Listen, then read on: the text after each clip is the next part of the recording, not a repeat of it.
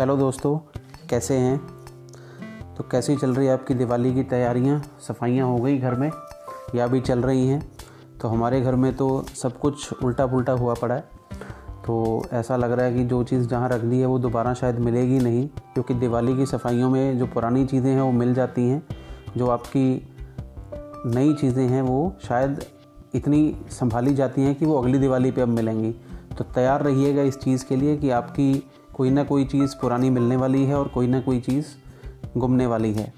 तो आज दोस्तों बात करेंगे एक बहुत इंपॉर्टेंट चीज़ की, एक ऐसे लेसन की, एक ऐसे लाइफ लेसन की कि अगर वो चीज़ हमारे पास ना हो तो शायद एक दिन भी ज़िंदा रहना या सरवाइव कर पाना मुश्किल हो जाए। तो आज भी हर रोज़ की तरह पहले स्टोरी सुनेंगे स्टोरी मैं आपको सुनाऊँगा और उसके बाद हम लेफ उस लेसन की बात करेंगे। और तो बिना कोई टाइम वेस्ट किए चलिए स्टार्ट करते हैं वो स्टोरी तो दोस्तों, एक समय की बात है कि तकरीबन 100-200 साल पुरानी बात है। दो राज्यों में, दो देशों में लड़ाई हो गई, जिसमें से एक राज्य बहुत बड़ा था, जिसका साम्राज्य बहुत बड़ा था, जिसकी सेना बहुत बड़ी थी।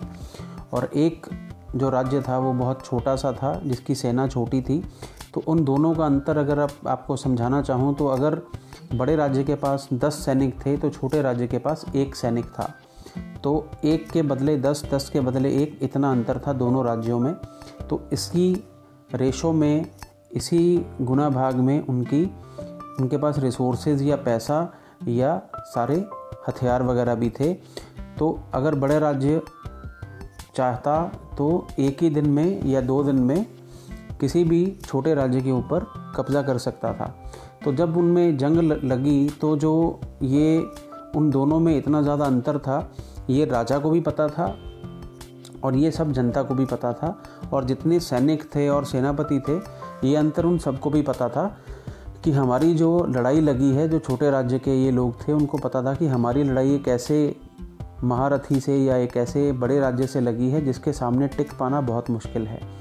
तो जब ये सब चीज़ें चल रही थी तो जो उसके सेनापति थे उस राजा के, उन्होंने जंग पे जाने से इनकार कर दिया कि मैं और मेरी सेना आपकी तरफ़ से हम नहीं लड़ सकते, या जो सेनापति है उसने हाथ खड़े कर दिए कि हमने हारना ही है। जब हार निश्चित निश्चित है तो फिर जाके लड़ाई करके हारने की बजाय हम बिना लड़े ही हथियार डाल देते हैं। आप दूसरे राजा को संदेश भेज दीजिए कि हम लड़ाई नहीं लड़ना चाहते आपसे, क्योंकि हमें पता है कि हम जो है वो हार ही जाएँगे।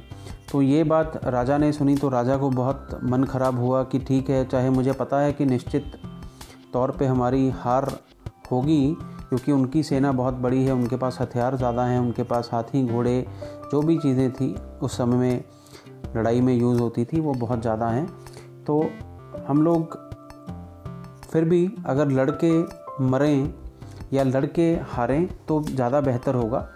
तो उसने अपने सेनापतियों को मनाने की कोशिश करी लेकिन वो नहीं माने वो टस से मस नहीं हुए कि नहीं हम सेनापति इतने आ, हमारा नाम है सब कुछ है हमारी ख्याति है संसार में या अपने समाज में तो अगर हम हारेंगे तो उस हार की कालिक जो है वो हम नहीं चाहते कि हमारे मुँह पे और माथे पे लगे। तो हम जाएँगे नहीं लड़ने ऐसे ही सरेंडर कर देंगे। तो राजा बहुत चिंतित हुआ, उसने रात भर सोया नहीं।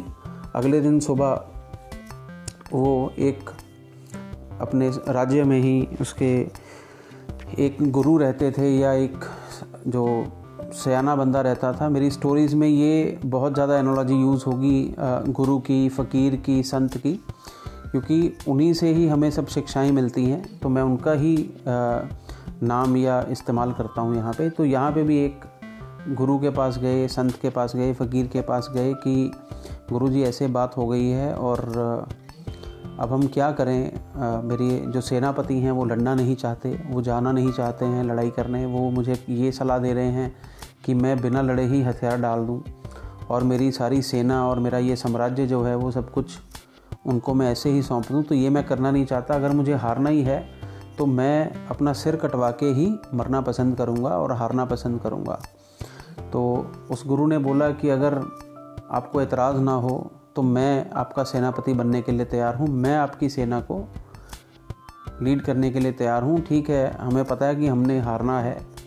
हमें दुश्मन के हाथों वीर गति प्राप्त होगी तो वो मुझे मंजूर है। अगर आपको मंजूर है तो चलिए चलते हैं और लड़ाई लड़ेंगे वहाँ पे जाके। तो राजा ने ये अपने गुरु का जो सुझाव था, वो मान लिया और उनको बोला कि ठीक है, आप मेरी सेना का नेतृत्व करिए और उनको लीड करिए। तो बात तय हो गई, अगले दिन सुबह जो गुरु थे वो पहुँचे। जंग के मैदान में सेना ने उनको देखा तो सेना का मनोबल भी थोड़ा सा डगमगाया कि ये एक ऐसा व्यक्ति है, ये ऐसे गुरु हैं जिन्होंने कभी कोई जंग नहीं लड़ी। किताबें पढ़ाई हैं और शिक्षा दी है सारी ज़िंदगी। कभी हथियार नहीं चलाया, कभी जंग जीती नहीं, रणनीति नहीं बनाई, राजनीति नहीं जानते तो खुद से लड़ नहीं सकते, शारीरिक बल इतना नहीं है तो ये कैसे हमें जंग में हमारे साथ देंगे, कैसे हमें लेके जाएँगे, कैसे लड़ाएँगे, कैसे जितवाएँगे कि हमारी तो हार पक्की है। तो सेना का थोड़ा मनोबल गिरा हुआ था, लेकिन गुरु ने आके जोश भरा जितना जोश गुरु में था, जंग को लेके, मैदान को लेके और लड़ाई को लेके, उतना किसी में नहीं था। राजा भी थोड़ा डरा हुआ था कि अब गुरु जी को बोल तो दिया कि आप सेना का, के आगे लग जाइए, सेनापति बन जाइए, लेकिन उनको कुछ आता जाता नहीं है इस मामले में। तो हारना ही है तो चलो, चलते हैं मरने। तो वो निकल पड़े। अब जहाँ पे उनका पड़ाव था, दुश्मन की सेना का पड़ाव था, उससे कुछ दूरी पे ही उन्होंने अपनी सेना को रोका। और एक वहाँ पे छोटा सा मंदिर था। उस मंदिर के अंदर जाके खड़े हो गए। सभी सैनिक उनको देख रहे हैं कि वो क्या कर रहे हैं। उन्होंने कुछ चंद सैनिकों को बोला कि थोड़ा नज़दीक आ जाओ। और नज़दीक आए तो उन्होंने बोला कि अब लड़ने तो जा ही रहे हैं। थोड़ा भगवान से प्रार्थना कर लें भगवान से आज्ञा भी ले लें और उनको, उनका आशीर्वाद लेके चलते हैं। तो उस संत ने, उस गुरु ने अपनी जेब से एक सिक्का निकाला। और बोला कि, हे भगवान, हमें तेरा आशीर्वाद चाहिए और अगर ये सिक्का सीधा गिरा, सीधी साइड गिरा तो हम ये जंग जीत जाएँगे, हमें आपका आशीर्वाद मिल जाएगा। और अगर ये उल्टा गिरा सिक्का तो हम ये जंग हार जाएँगे या हम शायद लड़ने ही ना जाएँ। तो सब सैनिक भी ये देख रहे थे कि गुरु ने ये किया है, ये चीज़ भगवान से बोली है, भगवान की मूर्ति के आगे। तो गुरु सिक्का उछालता है और सिक्का जैसे ही नीचे गिरता है तो वो सीधा गिरता है। तो जैसे ही वो सिक्का सीधा गिरता है तो गुरु में और जोश भर जाता है। जो सैनिक हैं, उन्होंने भी गुरु की बात सुनी थी कि अगर सीधा गिरेगा तो हम जीतेंगे तो हमें भगवान का आशीर्वाद मिल गया है। तो गुरु ने ये बात सैनिकों को बोली। सैनिकों ने आगे, सब सैनिकों में आग की तरह बात फैल गई कि भगवान का आशीर्वाद हमें मिल गया है और हम अब जीतेंगे जीतेंगे। अब हमें चिंता करने की ज़रूरत नहीं है। और दोस्तों, वो सेना जब जाके इस इंसिडेंट के बाद जाके लड़ी और वो ऐसा लड़ी कि सात दिन लगातार वो लड़ाई लड़ते रहे और उन्होंने जो अपना दुश्मन था, जो उनसे दस गुना बड़ी सेना थी, उसको भी हरा दिया और हराने के बाद जब वापस आ रहे थे तो वो मंदिर में दोबारा से माथा टेकने के लिए उन्होंने अपने गुरु को बोला कि हम भगवान की कृपा से जीते हैं। तो भगवान का शुक्रगुजार करते चलें, उनको माथा टेकते चलें दोबारा। तो गुरु ने बोला कि ठीक है, आप माथा टेकने ज़रूर जाइए, लेकिन पहले मेरी जेब में से वो सिक्का निकाल के ज़रूर देखो। तो उन्होंने दिखाया कि वो जो सिक्का था, वो दोनों तरफ़ से सीधा ही था। तो अगर मैं आजकल की भाषा में आपको समझाऊं तो हेड और टेल किया उन्होंने तो दोनों तरफ़ या तो हेड ही था या टेल ही था। तो वो सिक्का ऐसा था कि वो दोनों तरफ़ सीधा ही गिरना था। तो अब इस स्टोरी से आप क्या रिलेट करेंगे कि उस गुरु ने क्या किया? जिस सेना का सेनापति लड़ाई करने से मना कर जाए तो उसका मनोबल गिर जाएगा, वो ना उम्मीद हो जाएगी सेना, उसको आशा ही नहीं रहेगी कि वो जीत सकते हैं। तो उस गुरु ने एक ही काम किया, उसको लड़ाई लड़नी नहीं आती थी, उसको हथियार चलाना नहीं आता था, उसको रणनीति नहीं आती, राजनीति नहीं आती अस्त्र शस्त्र नहीं आते। लेकिन उसको ये पता था गुरु को कि अगर मैंने इस सेना को उम्मीद दे दी कि वो जीत सकते हैं अगर मैंने इनमें उम्मीद जगा दी, अगर इनको आशा दे दी, अगर इनमें पॉजिटिविटी भर दी कि ये जाके जाएँगे और जीतेंगे तो ये जीत जाएँगे और वही हुआ। जब एक सिक्के के माध्यम से, एक सिक्का जो आजकल फ्रॉड की कैटेगरी में आ जाएगा कि अगर दोनों तरफ़ एक जैसा ही है तो उस सिक्के के माध्यम से गुरु ने उनके अंदर पॉजिटिविटी भरी कि भगवान का आशीर्वाद मिल गया है और आप जाइए और जीतेंगे और हमें कोई हरा नहीं सकता। तो दोस्तों, ऐसे ही हमारी ज़िंदगी में अगर उम्मीद ना हो, अगर हम आशावादी नहीं रहें तो कुछ भी हम नहीं कर पाएँगे, कुछ भी हम अचीव नहीं कर पाएँगे। हमें पॉजिटिव रहना है किसी भी कंडीशन में। कोई बड़ी से बड़ी प्रॉब्लम आ जाए, कोई बीमारी आ जाए, कोई आपके घर में प्रॉब्लम आ जाए, आपके काम में प्रॉब्लम आ जाए, आपके मोहल्ले में प्रॉब्लम आ जाए, आपके देश पर कोई आपत्ति आए जैसे अभी कोरोना का टाइम आया तो कोविड के चलते बहुत सारे लोग, कोई बेरोज़गार हो गया, किसी का कारोबार ठप हो गया, किसी के पैसे मर गए, किसी को कोविड की वजह से कोई उसका अपना चला गया तो फिर भी हमें उम्मीद रखनी है, हमें पॉजिटिव रहना है, हमें उस जज्बे के साथ जीना है कि कोई कम वक्त में कुछ भी हो जाए, हमें, हम घबराएँगे नहीं, हम अपना जो जीवन है वो आशा के साथ और उम्मीद के साथ जिएँगे। और जितने भी आप मनोवैज्ञानिक देखेंगे या जितने भी डॉक्टर्स देखेंगे या जो भी पढ़े लिखे लोग हैं जो पॉजिटिव हैं, जिन्होंने बहुत सारा कुछ अचीव किया है ज़िंदगी में, जो आपसे बड़े लेवल पे होंगे। मान लीजिए, जैसे अगर मैं बात करूँ, लुधियाना में अगर बड़े बिजनेसमैन हैं जो ओसवाल हैं, जो हीरो हैं, हीरो ग्रुप के मालिक हैं या और नाहर ग्रुप के हैं ऐसे और भी बहुत सारे नाम हैं, मैं एवन साइकिल वाले हैं या कुछ भी।